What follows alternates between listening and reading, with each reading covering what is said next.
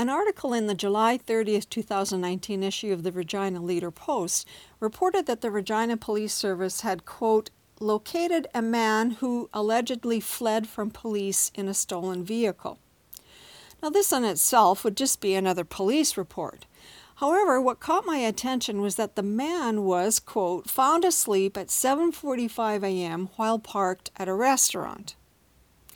Now, apparently, the police had spotted the man in a stolen vehicle about 1:10 a.m. the night before, but he was able to evade police at that time. Unfortunately for him, even crim- criminals need to sleep. Though I wonder about his judgment, which I surmise may have been affected by a lack of sleep. If he was trying to evade police, why would he park in a busy restaurant parking lot? Perhaps if he was in an unknown vehicle, but he was in a stolen vehicle and had been previously spotted by police, so he had to know that police would be looking for just such a vehicle. Or perhaps I'm giving him too much credit.